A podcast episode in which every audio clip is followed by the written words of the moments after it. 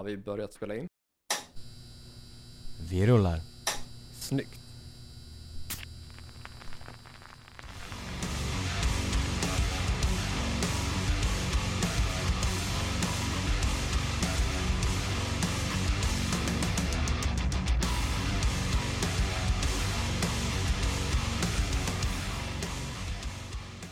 Då säger vi hej och välkomna till ännu ett avsnitt av Hårdrock. För fan. Som leds av mig, Joe Bådlen, och dig. Corey, du vet. Givetvis. Är det som så att någon lyssnar på vår podd för första gången så är det alltså en infotainmentpodd i hårdrockens säcken. Det blir burkar, det blir sköj och det blir en hel del musik. Det blir det. Varför inte en nyhetsrunda? Det är ju som sig bör va? Mm. Frågan vi alla stä- ställer oss då. Vad är nytt sen sist? Exakt.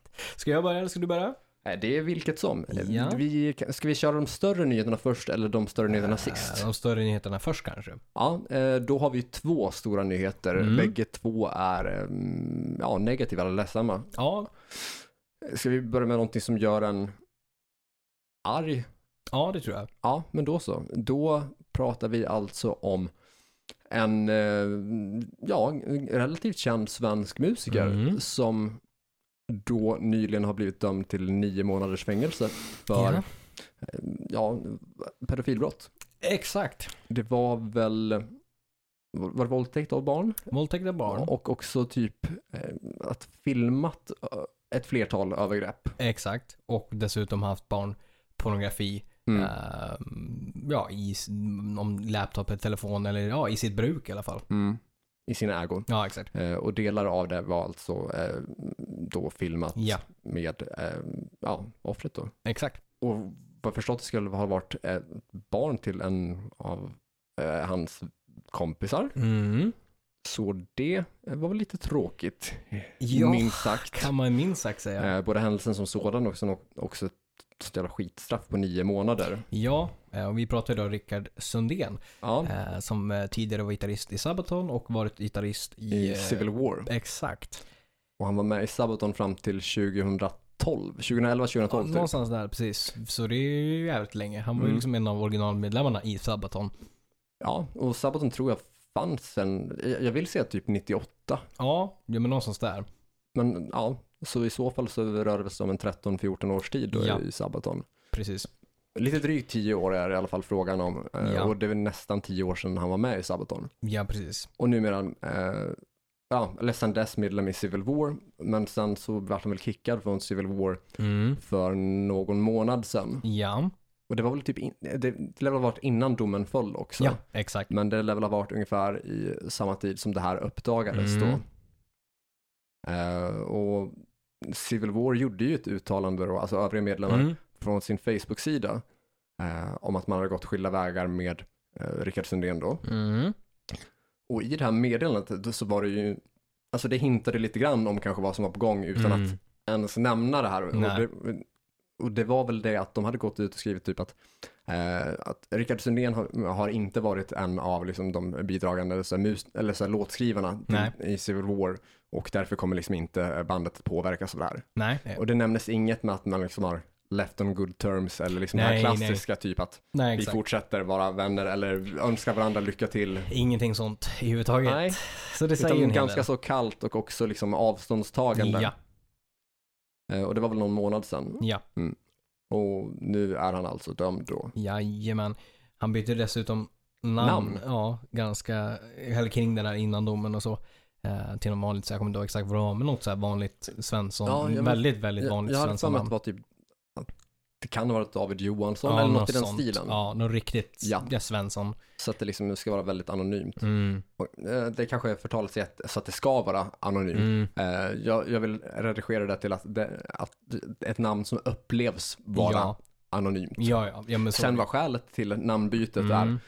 går ju bara att spekulera i. Exakt, ja men så är det. Där har vi inte riktigt fakta.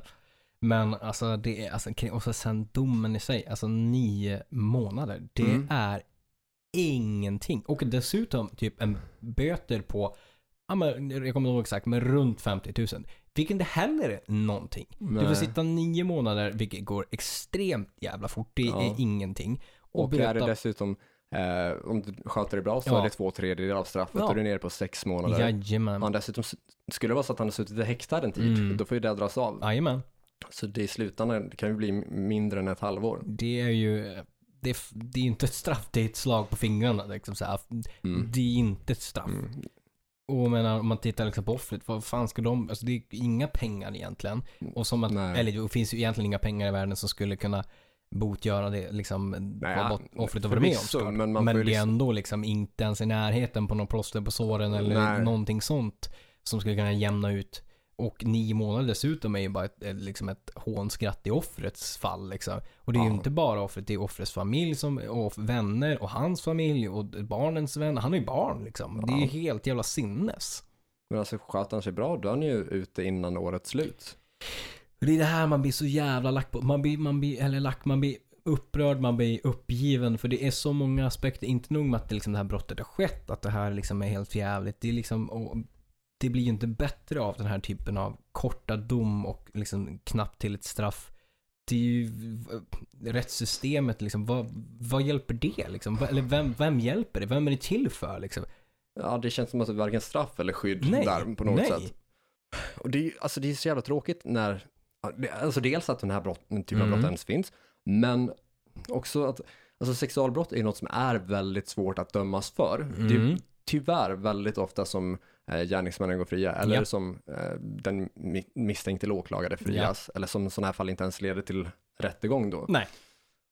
Men när det liksom finns dokumenterat med filmbevis då och Ja. liksom att det ska vara frågan om upprepade tillfällen och att det dessutom är ja, men så pass grovt att det är mot barn. Ja. Var, väl en, var- var väl en åttaåring va? Ja, exakt. Det känns som att det här borde det ju liksom inte vara några problem alls att liksom så här, vi har konkret Mm. döm, liksom livstid eller vad fan som helst.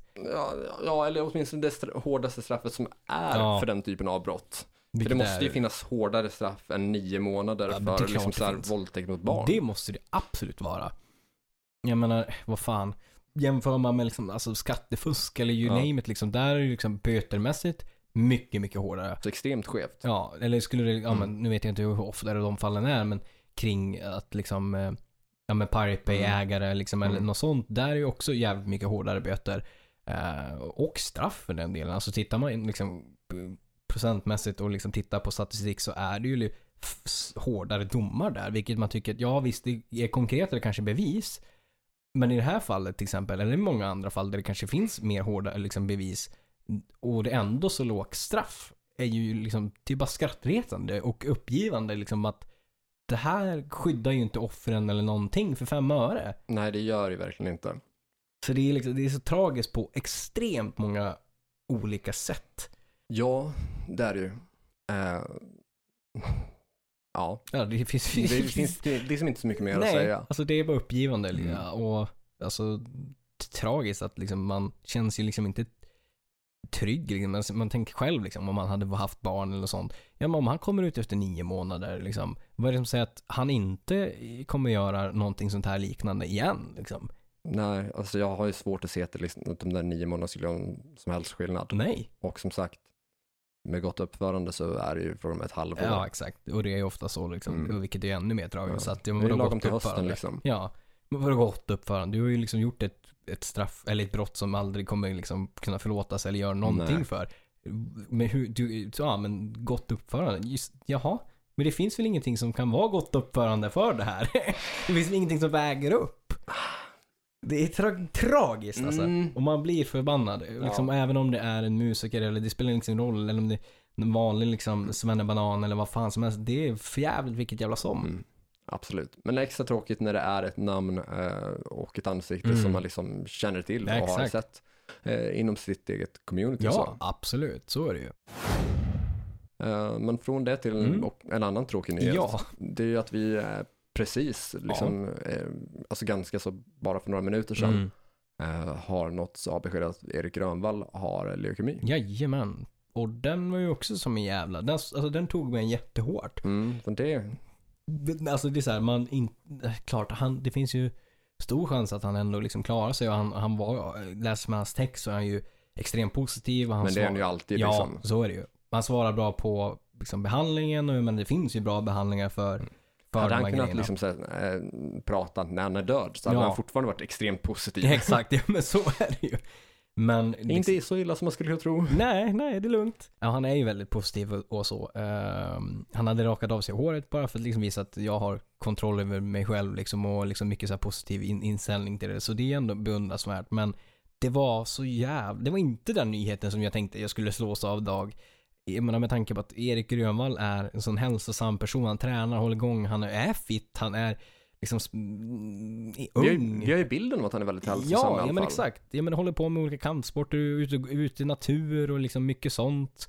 Uh, visst att han kan ju liksom ha hållit på och partaja som en annan liksom och gillar god öl och sådana saker men han ju fortfarande ett hälsosamt leverne och, och det är ju det som är så här, fan det kan, kan slå liksom vem som helst. Det är liksom Ja. den grejen som man liksom får upp att man tänker att, ja men så länge man sköter de här grejerna, ja det är inte heller någon garanti. Nej, alltså det, det är också en sån här grej som, eh, som, som får att liksom så vrida sig i magen Ja. och som får en att liksom så här, ja, men typ tappa fotfästet Mm. lite grann. Men vänta nu, vad spelar, vad spelar någonting för roll Exakt. egentligen? Om det här ändå sker för Ja. liksom folk som, Det är det, man får ju typ någon så här, ja men tankeställare eller att man som du säger, man blir lite jag tappar fotfästet att liksom, Mm. vad fan, vissa, vissa människor som sagt, David Coverdale har rökt två pack Marlboro om dagen sedan han var liksom början av karriären och inte fått någon lung, liksom, sjukdom eller liksom lungcancer eller någon typ av cancer medan andra människor som har sånt hälsosamt levande, ja helt plötsligt kan det slå till och bli ganska rejält. Och så vad är det som spelar på, vad är, spelar det för roll då liksom? det känns så meningslöst Ja, eller hur? Så det är liksom extremt tråkiga nyheter och vi önskar ju såklart Erik Grönvall all lycka till med behandlingen och vi tror ju att han kommer komma ur det här. Han är ju en stark person. Ja, vi Eh, hoppas och tror. Det gör vi verkligen. Men fortfarande liksom en nyhet som rubbade mig väldigt, väldigt hårt. För det, det, man har ju som connection till hit, till Erik, till att han är som positiv person och så. Så det slog en som att det skulle vara liksom en polare som det hänt.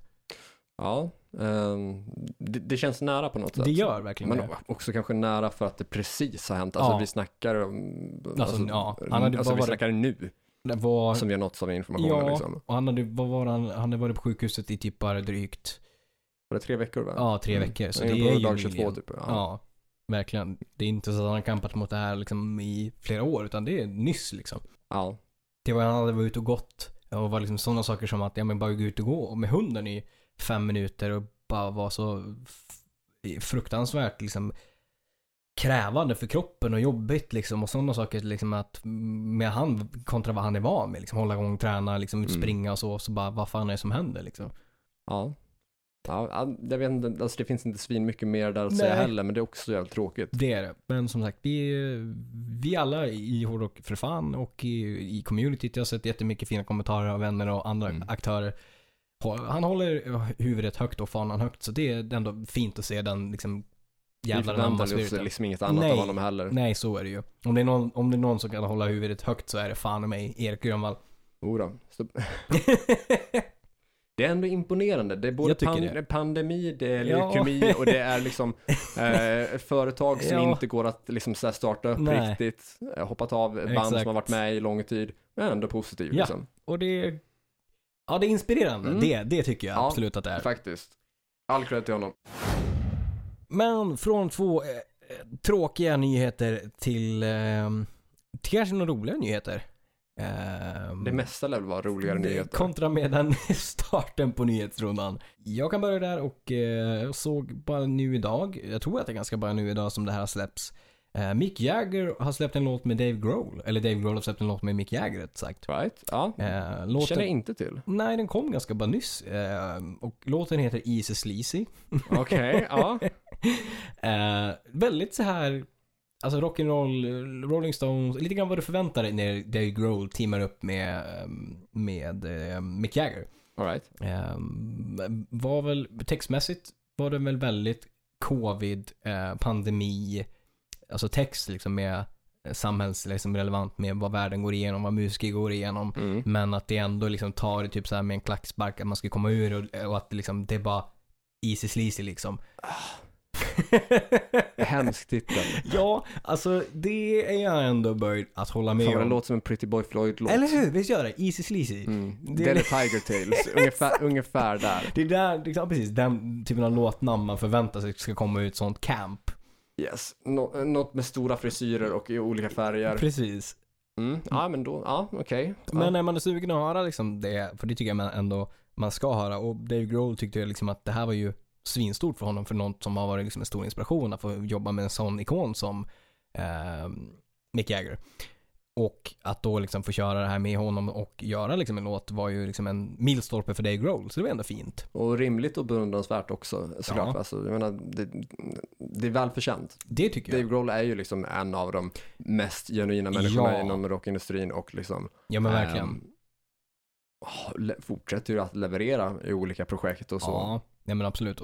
Så att det, han känns ju som en sån person som Alltså många vill jobba med uppen, uppenbarligen. Även sådana ikoner, liksom, eller gamla, gamla rockrävar vill jobba med någon som är ändå väldigt mycket yngre än sig. Liksom. Ja, eh, det känns som att Dave Grohl kommer ju typ bli, eller så, är, de är, han är väl fortfarande, han är väl ett stort namn Ja. nu, men det känns som att han kanske liksom kommer vara en av dem som vi om kanske en 10-20 år Mm. kommer liksom ha samma status som till exempelvis Mick Jagger eller liknande Men det känns har. som så att om det är någon som skulle kunna platsa i den typen av liksom ikonkategori eller liksom, ja, Ja. men vad man nu, de här rockdinosaurierna man ska säga, så är det eh, Dave Grohl just på grund av att hur hårt han har jobbat, eh, liksom hur mycket han har varit med inom, inom industrin. Men Hur mycket han har lyckats med. oh ja, och också för att han är liksom så här jävla genuin med allt han gör. Ja, han verkar oerhört trevlig. Och likability är ju alltid fint att få se. Ja, men är man sugen att höra den här låten och se den här låten så finns den på Spotify, den finns på YouTube och den heter som sagt med det cheesy namnet Easy Sleazy med Mick Jagger och Dave Grohl. Och du sa, titta man? Var, var, var den lite cheesy? Exakt. Easy Sleazy, lite cheesy. Från det till eh, ännu ett flytt av konsert, vilket var inte helt oväntat. Eh, vi snackar Iron Maidens turné, eh, Legacy of Ja. the Beast. Mm. Deras sommarturné är ju postponed till 2022. Eh, men ändå någonting alltså, som är skönt är att de är bekräftade för att komma till Ullevi 2022 då. Jag vet inte om de hade de här bokade alltså som förband eller support tidigare. Ehm, både Airborne och de hade också, vilka mer var de skulle ha med på eh, Ullevi? Det var Airborne, Och var det Alter Bridge? eh, nej DRD faktiskt. Jaha, okej. Ja, men det kan nog stämma. Alltså jag tror att bägge de var bokade innan. För Okej. just Airborne vet jag att jag har läst på Ja, men det vet jag någonstans. också. Uh, DD borde väl kanske rimligt ha varit det då. Ja, det kan det ha varit. Men det är ändå en jävligt fet lineup. Absolut. Men kan vi inte bara stryka Legacy of the Beast nu och Jo. sen gå vidare på nästa turné? Man tycker det. För jag menar, det här var liksom, liksom andra varvet med Legacy of the. Beast.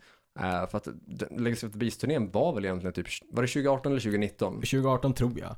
Nej men ja, eller vänta nu ska vi se. Om, om första, eller om, om man ställer in förra året Ja. på grund av coronan, så då, då var det alltså 2020 och Ja. innan det så 2019. borde första varvet vara 2019 Ja, då. men exakt. Okej, men om, om man var inne på första varvet Mm. 2019 Det och man inte som, kan göra ja. ett andra varv förrän 2022, kan Då man inte kanske- bara skippa ja. andra varvet och gå på nästa turné? Ja, men exakt. Släpp, För det är ju liksom, släpp den nya plattan, ja, gå på ny turné liksom och promota den. För då är vi då kanske, om man, om man väl vill ut och liksom pusha för nya plattor som man vill, liksom när man väl släpper ny platta. Då är det kanske läget att släppa under det här året en ny platta och sen förhoppningsvis kunna turnera den 2022 då. mm. Alltså, är det någon som är oinsatt i Maiden Mm. eller liksom själva eh, titeln Legacy of the Beast, så det är ju en best of-turné. Såklart. Ja. Det, det är ju det det är frågan om. Ja. Så det är ju inget liksom så här m- mer än Nej. så på något sätt. Nej, nej precis. Inget egentligen nytt, nytt under solen på så, Så, sätt. så jag hade ju gärna sett att man liksom bara slopar det och sen går på, på ny turné, ny platta. Ja, ja men 100%. Men jag hoppas ändå att det finns, jag, jag hoppas att de, det hade varit nice om de kunde göra så. Eh, med vilket som så hoppas jag att det är liksom lättare att man kan få se det här och att det får, förhoppningsvis går att få tag i biljetter. Uh, Maiden var som sagt väldigt, väldigt länge sedan jag såg. Eh, det var på Friends sist de var. Uh, eller si- kanske inte sist de var här. Men jag tror jag såg Maiden runt, ja, kan det ha varit runt 2013? Ja, då lär man upp det på Friends. Ja. Så det är väldigt bra tag sedan jag såg Mm. dem. Så det hade varit, liksom, Maiden är ju som sagt ett jävligt bra liveband. Men det, föredraget, jag menar, då var det också en Best of-turné som jag såg. Så att gärna någonting utöver en Best of-turné om man ska Mm. gå och se dem igen. Ja, jag såg dem ju faktiskt på första vändan av Legacy of the Ja. Beast. Kanske också därför som jag är lite mer Ja, välvilligt inställd ja, till att exakt. skippa andra varv. Det är ändå rimligt liksom. Ja, Jag menar, det har gått så lång tid. Mm. Ta ett nytt koncept. ja. Herregud, jag har ju sett den här turnén. Exakt. så är det ju. Från Iron Maiden. eh, så tänker jag gå till eh, ett sale som jag gjort, eller vad man ska säga. Eh, vi snackar Eddie Van Halens tidigare ägda gitarr. Eh, som bara Eddie Van Halen och en, någon tidigare som han gav bort det som en present till Leslie West. Den eh, såldes nu eh, på auktion för 50 000 US dollars. Det är ju extremt lite för Eddie Van Halens gitarr med tanke på om man tittar vad typ Kurt Cobains gura gick för. Ja, fem- 50 000 US dollars, vi pratar ändå typ 400 000 Mm. svenskar. Jag Eh, att vil, vilken gitarr var det du sa att det var? det är ju hans ikoniska den, Den här här... 5150. Exakt. Har han haft flera sådana eller har han bara haft en? Har han haft liksom flera varianter av den eller liksom flera exemplar av samma modell? Det är... Eh, Det måste ju ändå tas in i beräkningen. Ja. För är det bara en och samma som har varit med hela tiden, mm, då lär den ju vara värt mer än så kanske. ja. Jag, vad jag kan läsa, vad jag läser mig till så ska det vara liksom en och samma av just den. Ehm, och att den bara skulle varit ägd av Eddie Van Halen och sen gavs bort till typ någon vän eller dylikt. Eh, och som då vännen nu har sålt, liksom auktionerat den. För jag tror att typ Kurt Cobains gura såldes för i alla fall dubbelt. Ja, jag vill minnas att den kom upp i miljonbelopp. Ja, Kanske inte miljoner dollar, men miljoner svenska i Ja, alla fall, precis, vill jag exakt. minnas. Jag kan ha fel, men jag har också för mig att jag såg den mm. summan så. Och Eddie Van Halen är väl jämförbar med Kurt Cobain, eller? det tycker jag absolut, alltså absolut liksom. om Alltså talangmässigt så, alltså den bättre Ja. gitarristen är ju givetvis Van Halen, det är inte Ja. den aspekten vi snackar, Men utan vi är snackar liksom ikon liksom Ja, och exakt. vad man har ägt och speciellt Mm. gitarrmässigt Mm. kring de figurerna liksom. mm, det är alltså det vi pratar om. Ja, så det kändes ändå alltså, rätt lågt liksom. Men å andra sidan, ja det var väl bargain. Jag menar, tänker om den säljer den gitarren igen om fyra, fem år, då lär det väl kanske gått upp i pris typ. Jag tänker det. Ja, så lilla den så köpte den antar jag. Från eh, Eddie Van Halen där, eh, så rullar vi in på någonting som berör Västerås, en skräll. Vi Ja. får tillbaka vår... Eh, Kör eller- musikbutik, precis. Four Sound. Eh, I Four Sound-affären så kommer musikbörsen tillbaka som tidigare fanns där innan Four Sound som fanns i flera, flera, flera, snackar 10-20 år kanske. Och I samma lokal som Four Sound uh, konkade liksom som fanns, där får vi tillbaka uh, musikbörsen. Ja, vad fint. Så vi får äntligen en musikaffär i vår kära Västerås, vilket vi inte haft på snart två år nästan kanske? Ja, Ish, ett och ett halvt. alltså, uh, Four Sound konkade typ samtidigt som podden startade. Ja, För jag kommer ihåg att jag var där och köpte, nu ska vi se, de här mixstativen som jag använder, plus Ja. den här uh, dynamiten här. Eh, ja precis. Vi var ju där allihop jag. Det, Jag får mig att jag var med på det. Kanske, ja, jag, jag, vill, jag har för mig att du ringdes per Messenger Jaha, chatt kanske okej. möjligtvis. Eh, eller vi kanske åkte flera vändor, men jag vet att första gången som det Ja. inhandlades eh, produkter för podden Okej. eh, så eh, var det typ samma dag som de hade gått ut med att vet du, nu, eh, de skulle lägga ner. Sound-butiken då. Och snubben i affären då berättade det att liksom, ja, de hade kommit ut med det beskedet liksom, Mm. typ idag eller nu i veckan. Då alltså. Mm. Eh, och jag frågade, ah, aha, eh, så när började utförsäljningen? Mm. Eh, det var inte populärt. Jag har för mig att jag är med på det här. Jag, alltså, jag är rätt säker vi var där när vi köpte dynamiten och det, så var jag med. Det kanske det var då. Ja, jag får mig att det var du och jag och så var det någon till. Möjligtvis. Oklart vem. Ja, någon var det. Jag vet att vi var tre i alla fall. Mm. Kan ha varit, kan ha varit Danne, eh, eller Paulina. Eh, alternativt om det var vår före detta klippare, fast det känns inte heller bekant. Eh, Jag är ganska övertygad om att det var så. Det var därför som jag liksom så, satt och lät det vara spekulativt vem den där tredje var. Men eh, ja, nej, ja. det gick inte hem. Nej, det kan jag... Det, De tyckte att det var att strö salt i såren. ja. Jag tyckte att det var väl fint att köpa upp deras grejer. ja, men vad fan, det är väl det utförsäljningar är till för, så att man ändå Ja. ska liksom få in de pengarna liksom. Och nu, jag vet inte ens om de hade någon utförsäljning av Ja, Sound. Jag märkte aldrig det. nej. Det gick så jävla snabbt där. Jag tror inte att de hade det. Jag tror vi diskuterade det då att det är konstigt att det inte skedde någonting, för det gick så jävla fort. Mm. Så att ingenting som de utannonserade vad vi såg i alla fall. Men vilket som, det är jävligt skönt att vi får en musikaffär för alltså nog att det funkar att beställa från till exempel Tonman och sådana saker. Eller om man skulle haft vägarna förbi någon annanstans i Stockholm och så. Men eh, vad fan, bara skönt att gå in och för stödja liksom Västerås och stödja liksom på det sättet att vad fan vi behöver ett nytt mixativ eller ah, fan en kabeljävel Ja, men, sönder. ja exakt, och liksom få gå, gå in och kolla på grejerna. Ja, ja men exakt. Det är liksom att Och förstå. så när det är så här små saker som säg gitarrsträngar eller Ja. plektrum eller något sånt där. Det, det vill man ju inte beställa online. Utan Nej, det är ju roligare att titta på det liksom och liksom faktiskt se, aha, ni fått in det här? Fan vad det är ju lite liksom äh, musikindustrins motsvarighet till lösgodis. Ja, typ. men det, Det är vill ju du inte sitta och klicka i på datorn. Nej, utan det ska du, ju liksom, ja, men du ska ju lasta på Ja, själv, vilka exakt. du känner för för stunden. Jajamän. Så blir det alltid lite för många av något. Ja, också skönt att, ja men vad fan, alltså saker som är, um, alltså som kanske är saker som går sönder då och då, som typ så här mickkablar eller you name it. Att man inte står och bara, ja ah, men leveranstid i covid på två veckor från Tonman på en kabel som kostar 169. Bara, mm, och så frakt på det då. Istället för att bara gå in och köpa en kabel för 99-169 eller vad det nu kostar liksom. Det är ändå jävligt skönt att man inte behöver känna att fan, jag hoppas inte det här händer liksom. Eller, för saker och ting kan ju gå sönder, så är det ju Ja. liksom. Så det är ju jätteskönt. Men också som du säger, det är roligare att gå in och, alltså fan, inte ens om man har av i avsikt att, ja men nu ska jag köpa någonting. Gå in och kolla någonting och så bara, ja men fan, åh, det här, ja men jag köper det här. Det här var ju kul att de har fått in det här. Bra pris, rea eller you name it. Ja, lite sådana saker. Så det är vi extremt tacksam för. Eh, Nästa nyhet. Eh, Vi pratar nu om eh, en bild som har lagts upp. Jag kan lägga upp den här bilden på Patreon, gratis content för er som vill se. Så då kollar jag patreon.com slash podcast. Stämmer bra. Och vi pratar om en gitarrist som heter DJ Ashba. Som har lagt upp en bild i, i dagarna. Som har skapat lite um, hett... eh, Är det Lars Ohlys pungbild nu igen? Exakt.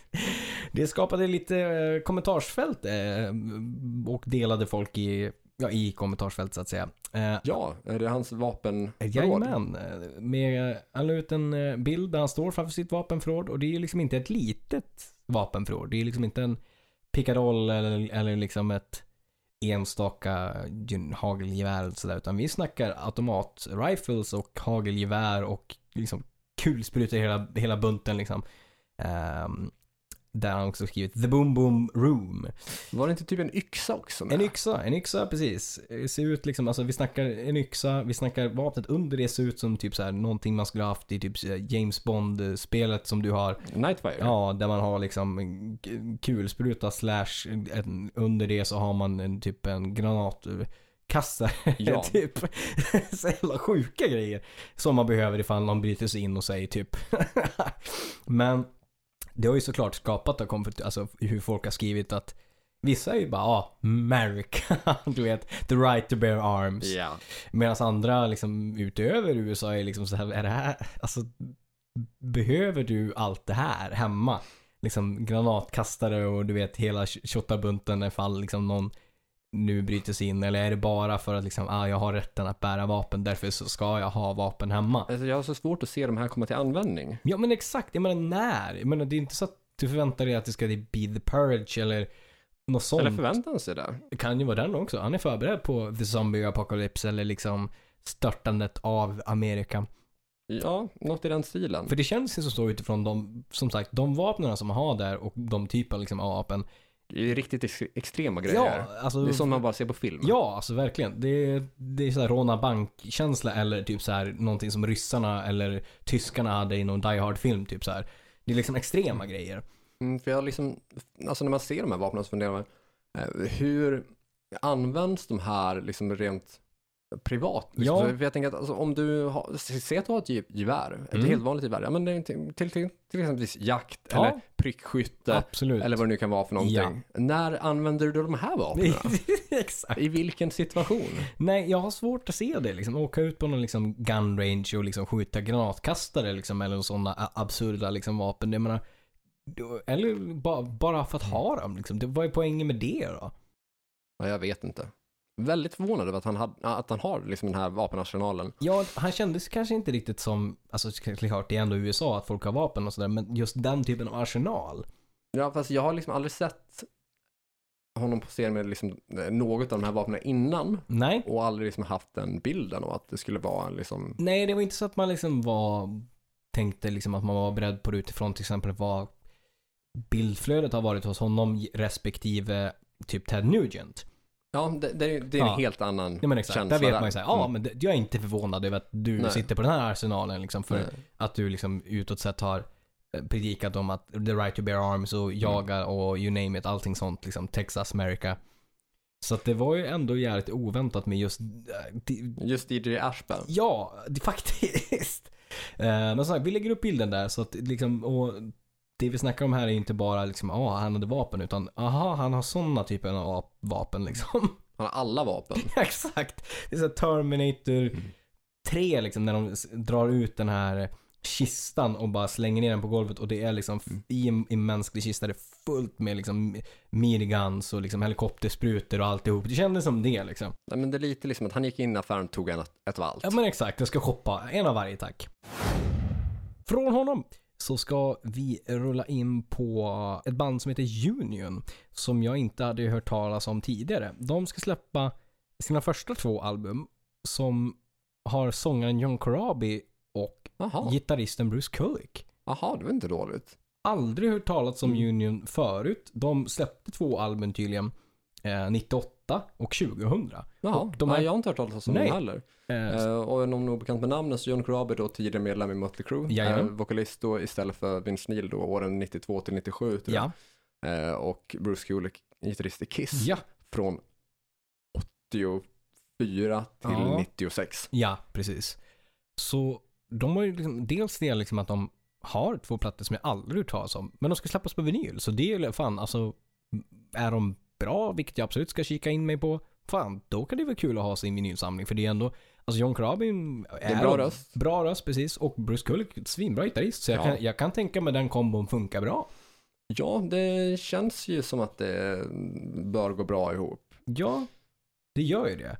För det är ju liksom två, eh, i min bok, liksom så här, typ lite 90-talsnamn Mm. som ändå liksom har sina fötter i glammen. Eller liksom här metal-vågen ändå på Ja, något sätt. ja men absolut. Eh, Så det, det skulle kunna vara bra. Jag tror det. Det, det har potential att vara det i Ja. alla fall. Så att jag ska, vi, vi får checka in det eh, och Vad kul. Hoppas Spännande. på att det är bra helt enkelt. Sista nyheten som jag har är berörd till Saving Noise som vanligt. Eh, Vi har den här veckan släppt eh, två, eller en ny akt och en ny samarbetspartner. Eh, Den akten som vi har släppt är sångaren från Dream Evil, Niklas där. Som ska vara med på då Save the Noise version 2. Förträffligt. Och den samarbetspartnern som vi har släppt, är Thomas Pleck. Som är, ja men, ljudtekniker, mixare, master. Eh, har ju gjort en hel del olika, om jag inte minns fel, typ såhär Night Flight, Or- Orchestra och you name it. Allt från hårdrock till Melodifestivalen. Så extremt duktig eh, snubbe jobba med. Han mastrar både version 1 och 2 då. Grymt. Så det, det är en bra liksom, line-up med både för eh, aktörer som är med och spelar på låten men också som har, Arbetar ja, med projektet exakt. då, på andra sätt. Precis. Liksom så här. Så det är två feta riktigt släpp. Eh, så att förhoppningsvis också då, eh, eller förhoppningsvis, det släppet som vi har gjort nu, eh, vi hoppas få släppa ett till riktigt fett namn för version 2 nästa vecka, det vill säga på tisdagen där. Mhm.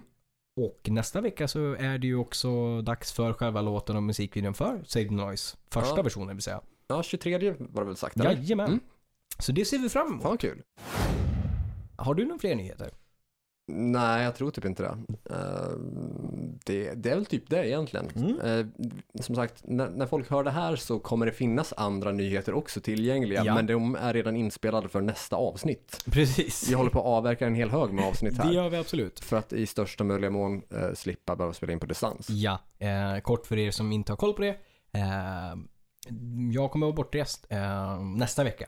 Eh, och någon vecka framöver det. Så vi har gjort lite grann i framkant så att vi inte ska behöva spela in så mycket på distans. Eh, för vi undviker ju gärna det som ni vet. För kvalitet och för att det blir oftast blir bättre att sitta face, to face. Ja, Ja, dynamiken, exakt. eh, tekniken också. Tekniken. Det man minimerar att det man har nog för att saker och ting kan strula som vi har varit med om förut när vi har suttit två och två så här. Eller en och en.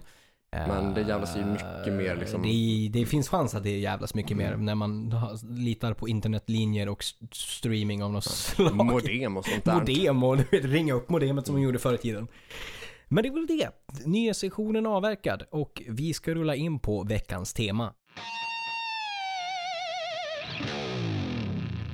Och veckans tema har vi ju gett den fina titeln då The Show Must Go On. Det är en väldigt catchy titel tycker jag. Ja, det är en stilig titel. Det. Eh, givetvis snodd från Queen-låten då med samma namn. Jajamän. Och det vi tänker då med det här temat är ju att vi ska belysa olika konserter eller festivaler eller liknande liksom där livehändelser Ja. eh, där något utöver det vanliga inträffat då. Mm.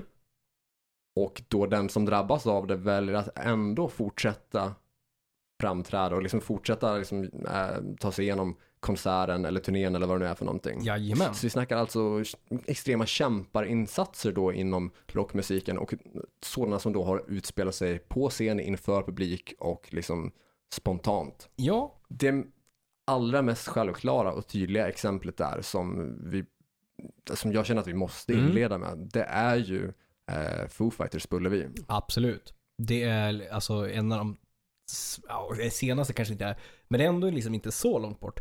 Eh, men det är en av de absolut tydligaste kämparglödinsatserna som har skett där. Ja, den är ju relativt färsk Ja. och skedde på svensk mark. Ja, exakt. Därav att det liksom är väldigt relevant. Eh, och som du säger, Dave Grohl och Foo Fighters spelade på Ullevi. Det var år, eh, vad kan det ha varit? Det måste ha varit år eh, Jag vill säga kanske 2015 kanske. 2015 stämmer. Det var juni eh, 12 2015. Så det är ändå liksom relativt nytt om man ska se det på det sättet. Eh, och David Grohl, de spelar. De eh, spelar två låtar. Eh, så två låtar in så lyckas han ramla av scenen och bryter sitt ben. Ja, det är ju en bit ner därifrån scen till marken. Ja, det finns ju liksom att se det här liksom videomässigt och alltihop. YouTube eller you name it. Man söker ju bara på, på den här händelsen. Och det är ju liksom inte en, en låg scen utan man har ju liksom scenen och sen så har man ju som en... Ja, vad den ska är man- väl typ nästan tre meter upp va? Ja, exakt. Och som en, ja men en publikbrytare om man säger så. Så det som är ju som en, eh, inte fallucka skulle jag säga utan men Men, ja, men han faller ju fritt i alla fall Ja. ner i marken. Det är ingenting som... Nej. äh, exakt. Och så, för det är liksom den det ytan och sen är ja, det en publiken. glipa där helt ja. enkelt mellan.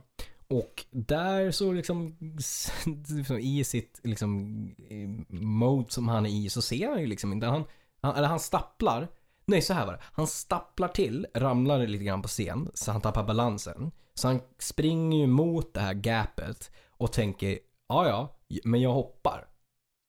Och hoppar där ner för tänker liksom, och tänker inte på oj hur högt det är. Tänker, Mm. För det ser ju inte kanske så jävla högt ut därifrån. Tänker ja, ja men jag, jag, det klarar jag liksom. Hoppar och bryter ju benet. Vilket är ju, är två låtar in liksom. Och folk trod, för- förstod ju inte först vad som fan hände där liksom. För bandet fortsätter ju spela. De ser ju bara att han försvinner och tänker liksom, ja ja. Han, Ja, saker Dave Grohl gör. exakt. Saker han gör liksom. Så de Tänker får, osökt på liksom filmen The Other Guys. ja, Eh, Den komedifilmen då, då eh, polishjältarna ska hoppa från ett hustak ner, eh, Ah. ner för att jaga efter ja två tjuvar. just det, ja ja. De säger aim for the bushes. exakt. Och för det fanns inga buskar. Nej, exakt. Och det var lite grann Och det var ganska högt hustak. Ja, det var det ju. Undrar om det- inte är Foo Fighters-låten, eh, den, heter den Hero? Ja, som spelas där i den scenen också. Lite sluten cirkel där kanske. Ja. Men, och det är liksom det sjuka att liksom han, det här klippet som finns, jag tror att de gjorde någon nyhetsteckning på det, om det var TV4 eller you name it. Han ramlar, liksom hoppar ju ner. Och när han ska sätta sig upp så märker han ju liksom att, för han känner inte att det gör ont då. Men när han ska ställa sig upp och liksom stödja sig på benet för att ställa sig upp, då märker han, oh fuck, det här är brutet. Jag kommer inte upp på det här benet. Ja. Varav han liksom har liksom ber om en mick av liksom någon av väktarna eller you name it. Och bara Sorry guys, eh, I, I, I think I just broke my legs. Eller broke my leg. Och, Och publiken ändå- tänker så här, det, först bara va? Det här är ett skämt liksom. But no seriously, I, I think I just broke my leg. Och det är typiskt Dave Grohl. Ja. Liksom, eh, Alltså reaktionsmässigt. ja, det är, ja, det är ju den också. Alltså ser man det här klippet så är det ju verkligen så här, han, han är fortfarande det här jävla gnissan och det här skämtsamma och det här tar det med en klackspark bara oops, I think I just broke my leg. Inte fan vad ont det gör, ta mig härifrån utan oops. Det, och det är så jävla David Grohl. Det, det är ju det på alla sätt och vis. Typiskt honom på något Ja men sätt det, känns det det som. är ju så. Eh, och de blir ju tvungen då att ställa in det här gigget för att han måste ju liksom att han säger det, det, de, liksom läkarna kommer fram där, kollar liksom, ja ah, men fan det här är brutet, det här kan, kan inte vi göra någonting åt här, du måste på sjukhuset. Så han är liksom ah, sorry I have to go to the hospital. Uh, men lovar liksom att komma tillbaka och göra liksom det här gigget, att alla ska få gå på det här gigget igen liksom. Precis då, medans liksom uh, det som händer är väl typ att resterande bandmedlemmar liksom typ fortsätter väl spela, att de drar fram massa typ så covers Mm. på låtar från typ, ja men uh, Faces och Queen och sånt där. Precis. Och håller väl typ lite ställningen eller något Ja. sånt där. Exakt. Men och jag tror, om det var samma, alltså jag vet inte om, han- om de behövde, alltså om, om, eller om han, om de plåstrade om honom och han gick bra, han körde någon låt till eller sådär. Men det som blir sen är att han fick väl låna eh, Axl Rose tron va? Nej, det är faktiskt tvärtom. Eller tvärt, så var det, tvärtom var det. Mm. Mm. Att, att, att liksom det, eh, Dave Grohl byggde väl en, en egen tron. Ja, Eh, med Foo Fighters-loggan på lite gitarrer och sånt där. Eh, Lite inspirerad av Game of Thrones typ. ah just det, Eh, ja. Som han hade med sig då under eh, turnén då för att liksom kunna fortsätta spela och då spela sittandes då. Ja, exakt. Och just, just den här spelningen då på Ullevi så, eh, han, han blir ju liksom avtvingad från scen mer eller mindre av liksom så här, eh, sjukvårdspersonal och så då. Eh, och resterande medlemmar liksom drar, drar på lite liksom så covers så. Eh, och ja, gör väl det bästa av situationen så. Ja, exakt. Innan Dave Grohl kommer tillbaka efter några Så låtar. Precis. Eh, för där och då är det liksom så, som, som sa han liksom att vi, men, uh, we're gonna play for you again, I'm so sorry. Eh, och som du säger då, då Foo Fighters som, eh, och trummisen då, som faktiskt kan sjunga ganska bra, eller ganska bra, faktiskt riktigt bra. Eh, vi snackar Taylor Hawkins. Eh, de körde covers, en cover på eh, The Faces, Stay With Me, och de körde Queen och David Bowie Under Pressure. Eh, och Under Pressure, under den låten så kommer det liksom Dave Grohl tillbaka till scenen sattes in hos typ av stol av eh, road, road crewet och började ta över liksom Bowies parts. Och jag älskar det här för det här är så jävla Dave Grohl det han säger. Så I may not be able to walk or run but I can still play guitar and scream. Det är så jävla Dave Grohl inställning. Jag bryter benet. Okej, jag kan inte gå, jag kan inte springa but I can still play guitar and, fucking scream my lungs out. Ja, och är det gjorde han jävla- ju. Det gjorde han ju. Ja, Så jävla bra inställning. genomför spelningen Ja. med, med, medan de liksom så här lägger om Ja. eh, ja, gips och bandage och sånt där. Alltså det är en sån jävla kämpaglöd. För man tänker, alltså det är, det är inte... Det är ju definitionen av the show must go. Ja, det är det ju verkligen. För jag menar, byta benet är ju liksom inte någonting man skakar av sig. Det lär ju jag... Nej, det är sällan- exakt. Det hjälper sällan att skaka när man bryter Nej, benet. exakt. det, det har ju gjort rejält ont. Men han kör liksom på ändå. Och, och som du säger, det är definitionen av the show must go on. Och det är också så här det är så jävla rock'n'roll liksom. Alltså, det är typen av mottot liksom, att vägen the show must go. Att ja, men jag tar det med en klackspark, okej men då får sätt mig i en stoljävel och så får jag bara sitta och hålla ben still så kan jag ändå kämpa mig igenom det här. Och det tycker jag är så jävla imponerande. Och sen ännu mer imponerande, men en annan kanske hade bara, ja ah, men vi får skjuta på resten av turnén för jag ska läka mitt ben. Nej, som du säger, han bygger en jävla tron och Ja. fortsätter turnera det här turn- liksom, turneringen, eller tu- turné, turnélivet liksom, turnén. Och köttar på liksom ändå och ställer inte in gig utan det, det kanske var något enstaka gig som ställdes Ja, in jag från tror att man början. ställde in typ kanske tre första efteråt. Ja. Men liksom bortsett från det, så fort man hade en ordentlig tron Precis. Som var värdig liksom eh, konsertarenan. Alltså så, det är så jävla sinnessjukt imponerande. Alltså det en av så många anledningar till att vi, Vi älskar Dave Grohl. Ja. ja. alltså verkligen. eh, och sen eh, nästkommande år, då, 2016, Mm. då eh, Axel skadade sig. Eller var det 2016? 2015, 2016, däromkring. Ja. Eh, då Axel Rose då, från Guns N' Roses sk- skadade eh, benet. Mm. Föll han också ner eller vad fan hände där? Jag vet faktiskt inte vad som hände där. Eh, det har jag inte koll på. Jag Nej. tror inte att det var, var något sånt. Nej, Eh, ingenting som på scengrej utan någonting Mm. utöver det. Och jag tror också att det här var främst under tiden då han Vänta, nej, det var både med Guns och med AC/DC tror jag. Ja, Eh, precis. Parallellt, då, som han uppträdde med bägge grupperna. Så då fick ju han låna Dave Grohls tron då och ta med sig den. Ja, det är ju skitskönt. Ja, Dave Grohl hade ju inte användning Nej, för den. det är Så klart du får bara ha den. vidare liksom. Jajamän! Det är som så här kryckor, när man Exakt. är När man klar med dem så lämnar man tillbaka dem till sjukhuset. Ja, Så det är ju ja, fint att se att liksom, eh, Dave Grohl håller utkik efter de andra inom musikindustrin. så pay it forward. Ja men verkligen. Och som du säger där med Axel, liksom, det var ju också, det är också så sjukt imponerande. Det är inte bara att du ska turnera med ett band, utan han turnerade ju med, Med. ACDC också då, Ja. liksom, med något brutet ben liksom. Ja. Så två av de absolut största eh, rockbanden Ja. i världen. Eh, och då eh, på en tron då, i, i bägge fallen. Ja. Och det är ju återigen också The Show Must Go On och faktiskt förvånansvärt mycket Show Must Go On Mm. för att vara Axel Rose ändå, som Faktiskt. ändå trots allt har en viss historik av att kanske inte alltid bry sig så mycket om The Show. Nej, precis. Så, Eller vilken tid han must go on. ja, exakt. det är precis den.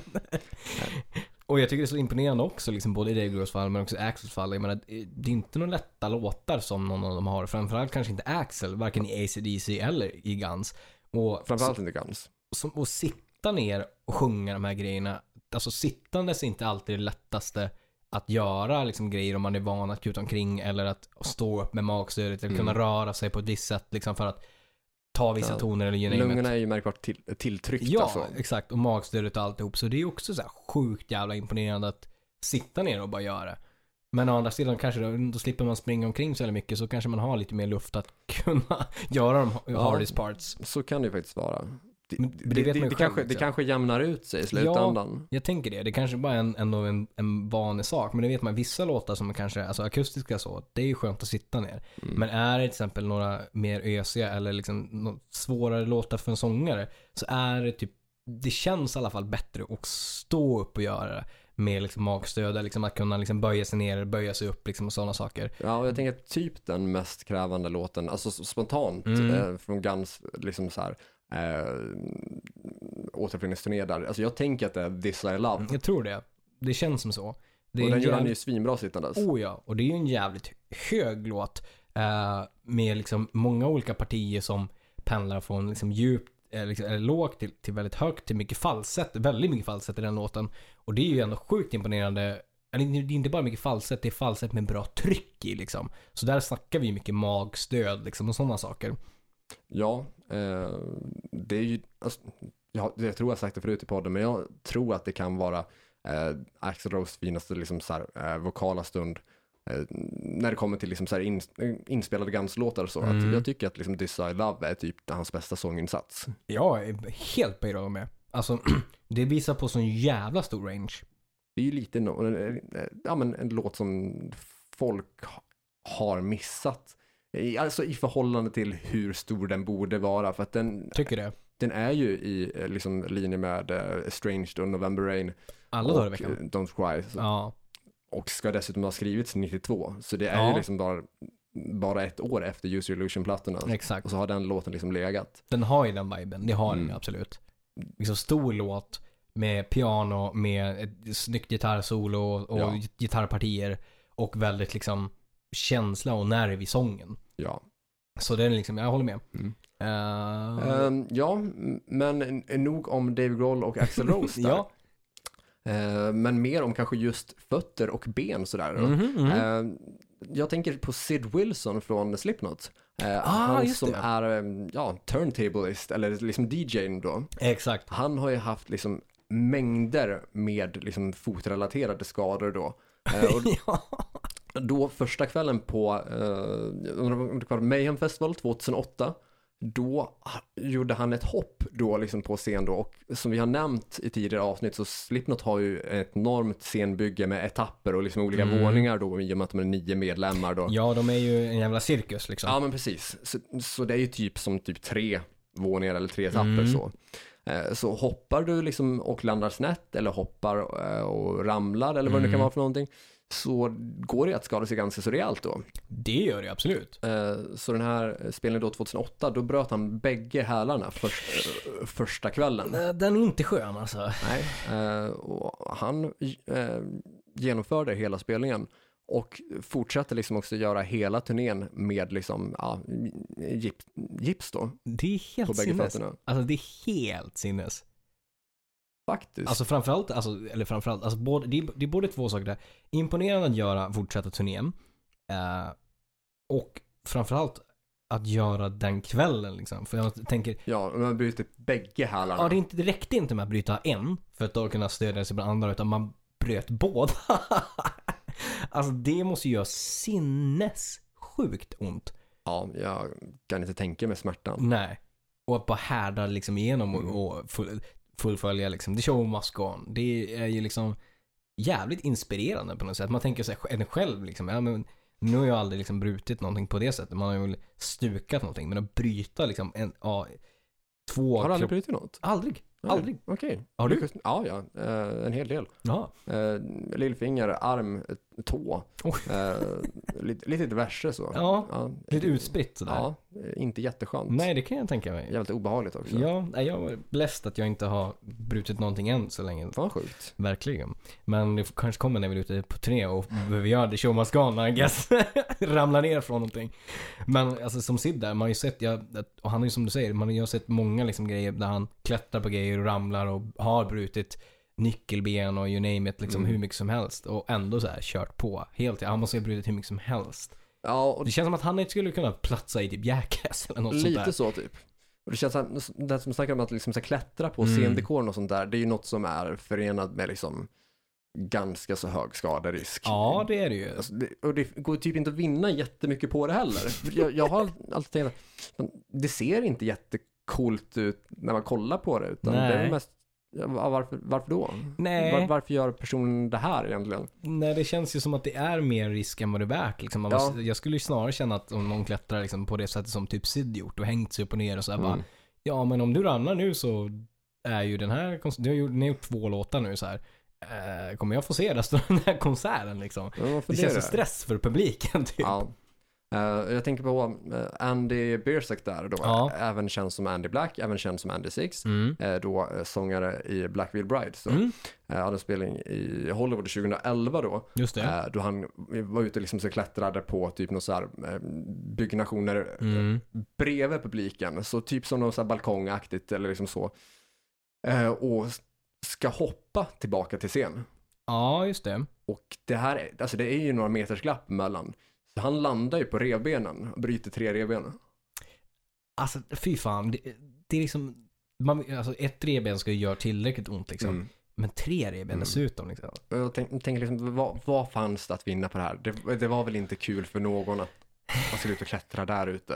Eh, Nej, alltså Alltså, klättra är en dålig idé Ja, men det känns som det. Alltså, så det, det, det, det känns inte som att det är värt det Men liksom. alltså, alltså jag tänker så här, om man har typ så här möjlighet till eld och till rök och till Ja. konfetti och till eh, liksom, ja vad det nu kan vara för någonting. Alltså, klättring kommer ju så långt ner på listan över co coola saker, Ja, men- eller potentiella, potentiell scenshow. Ja, men det gör ju det. Alltså det, det är inte värt det. Och jag, alltså, som du säger, jag, det är inte så att, jag menar jag har ju sett några som typ så här Airborne och som också börjar klättra på saker. Men det är inte så att jag står där och bara Fan det är det coolaste jag har sett någonsin. Nej, inte direkt. Nej, jag kan inte påstå det. Så jag är mer avskräckt att liksom så, fan om du ramlar nu på publiken under dig. Mm. Inte nice. Nej, inte, inte jätte. Nej. Uh, Anne Black uh, i vilket fall eh, genomförde ju resten av Black Mm. mm. Eh, med- de tre re- brutna revbenen då och körde liksom klart eh, resten av turnén också. Det är också Eh. sjukt som sångare. Mm. Alltså i magområdet Ja. och liksom magstöd och allting som behövs för att du ska kunna genomföra låtar och sådär. Det är ju inte ett ställe som du vill kanske lägga en skaba på. Nej, inte jättegärna. Nej. Jag menar, inte alls. Jag menar, i magområdet och revben och så här är väl ungefär equal som att bryta en handled eller hand för en gitarrist eller trummis eller liksom eller ben för en trummis. Du vill, det är ju inte ett ställe du vill skada dig på. Nej, väldigt ogärna. Eh, vi har ju såklart massor med fler sådana här exempel Mm. på eh, diverse sjuka skador och liknande som har hänt under scen och där, eh, ja, artisterna i fråga mot Ja. oddsen då har kämpat sig upp och genomfört resten av giggen så. Ja. Men eh, om ni vill höra, höra de Mm. resterande fallen så får ni gärna dra till med 5 dollar på Patreon. Ja. Då ni inte bara kan höra liksom, eh, typ en 20-30 minuter till på det här temat utan också typ en så här 56-57 bonusavsnitt Mm, ja. till. Det är en jävla massa minuter. Ja, på cirka halvtimmen styck. Exakt. Vi säger ofta att det ska vara mellan 10 och 15 eller vad vi brukar säga. Men det är snarare runt 30 minuter. Yes, så härifrån så eh, fortsätter vi med Patreon-exklusivt material på det här Jajamän. temat. Eh, Då alltså patreon.com slash podcast. Jajamän. Eh, Veckans tips. ja, veckans tips. Ska du Lea bara? Du får gärna börja. Ja. Eh, jag tänkte dra till eh, med en låt som jag hörde i en eh, tv-serie. Vi ser på Supernatural, inne på sista säsongen nu, säsong 15. Eh, och jag tror att det var i, i sista avsnittet på säsong 14, alltså säsongsfinalen. Så hörde jag en låt med Motörhead som var så jävla bra som, alltså det är ingen demo eller så, det är bara en låt som har gått mig lite grann för, förbi. Som var så jävla passande i avsnittet utan att spoila för någon som skulle vilja ha det. Men det var en massiv låt som passade bra. Ehm, och som verkligen föll mig i smaken. Jag tycker det är en, en av de bästa låtarna jag har hört med Motörhead och som konstigt har gått mig förbi. Och det är God was never on your side. Ja, den är svinbra. Riktigt, Mm. riktigt bra. Och konstigt, nej men inte, kan inte säga att jag har hört den förut. Så den Rätt var avskalad låt. Ja, eller hur? Mm. Skitsnygg. Mm. Lem gör sig grym i den. Mm, det är mina absoluta Motörhead-favoriter faktiskt. Yes. Ja, fan kul. Eh, jag tänkte tips, då tipsa om en eh, återupptäckt då, som ja, nyligen har dykt upp då, då jag typ inte lyssnat på den här gruppen på svinlänge. Vi Mm. gjorde ju ett bonusavsnitt häromdagen där vi pratade om Ja, vad, vad exakt var det? Typ eh, nedlagda band och typ avlidna musiker? Precis, vilka Eh. vi sk- skulle vilja eh, återuppliva och se för Se att, vi har, ja. för att vi har inte kunnat se dem live. Ja, precis. Sådana som vi liksom aldrig hann, hann med oss Nej. eller aldrig fick chansen att se. Så. Ja, men exakt. Och då ett av de band som jag tog upp då som exempel var eh, X-Japan. Mm. eller X-Japan då, som var en extremt liksom, så skicklig och eh, spretig liksom, japansk grupp. Mm. Eh, från början då aktiva liksom, 82 till eh, 97 där. Just det. Eh, och när man kollar liksom deras typ så här, Rate Music, vad, vad, det, vad det är för olika så här, genrer som de står klassade under, så står Mm. de eh, med både under heavy metal, power metal, speed metal, symphonic metal, progressive metal, visual key, J-rock och hair metal. Eh, så det, det, är liksom, det finns mycket olika liksom, så här, genrer som har fushats av Ja. och till där i, i deras sound. Så. Mm. Eh, och den låt som jag skulle vilja tipsa om eh, därifrån, eh, i och med att jag tror att det här är en grupp som gått för många förbi, Mm. är då låten Tears, Okej. cirka 10 minuter lång då. Eh, 10.30 på liksom, eh, originalversionen där. Mm. Eh, riktigt fin liksom så här, eh, pianostark låt som eh, går lite i linje med typ Guns Roses This Is Love, att Mm. det är liksom eh, kraftfullt och liksom eh, mycket klaviatur så och Ja. liksom ligger li, lite grann i linje med typ Use Illusion-plattorna typ. Eh, så den tycker jag att man bör spara in. Ja, men det låter jävligt Mm. bra. Det är som sagt, det är säkert många som den har gått förbi, eller de har gått förbi. För, för mig hade de gått för, Mm. förbi i alla fall. Så då, om det har gått förbi dig, då tänker jag att då, då, Mm, det då, kan ha gjort ja, det, Då, ja. kan, då kan det ha gått förbi andra Jag också. känner det. Eh, men det är väl det vi har för idag. Det är det vi har för idag. Eh, folk ska följa oss Jajamän. på sociala medier. Eh, de får gilla vår Facebook-sida där vi heter Hårdrock. För fan. De får ju följa vår YouTube-kanal där vi heter Hårdrock. För fan. Sen så har vi Instagram-konton. Mm. Jag heter Joey Borderline, ett ord. Och jag heter Kåre Duvett, ett ord. Och ni får gärna skicka mail eller dödshot eller liknande till hrffpodcast.gmail.com. Och ni får ju såklart då som sagt hemskt gärna stötta oss på Patreon. Ja. Alltså patreon.com slash hrffpodcast. Jajamän. Eh, nytt avsnitt nästa vecka. Fram till dess, spela hårdrock. För fan.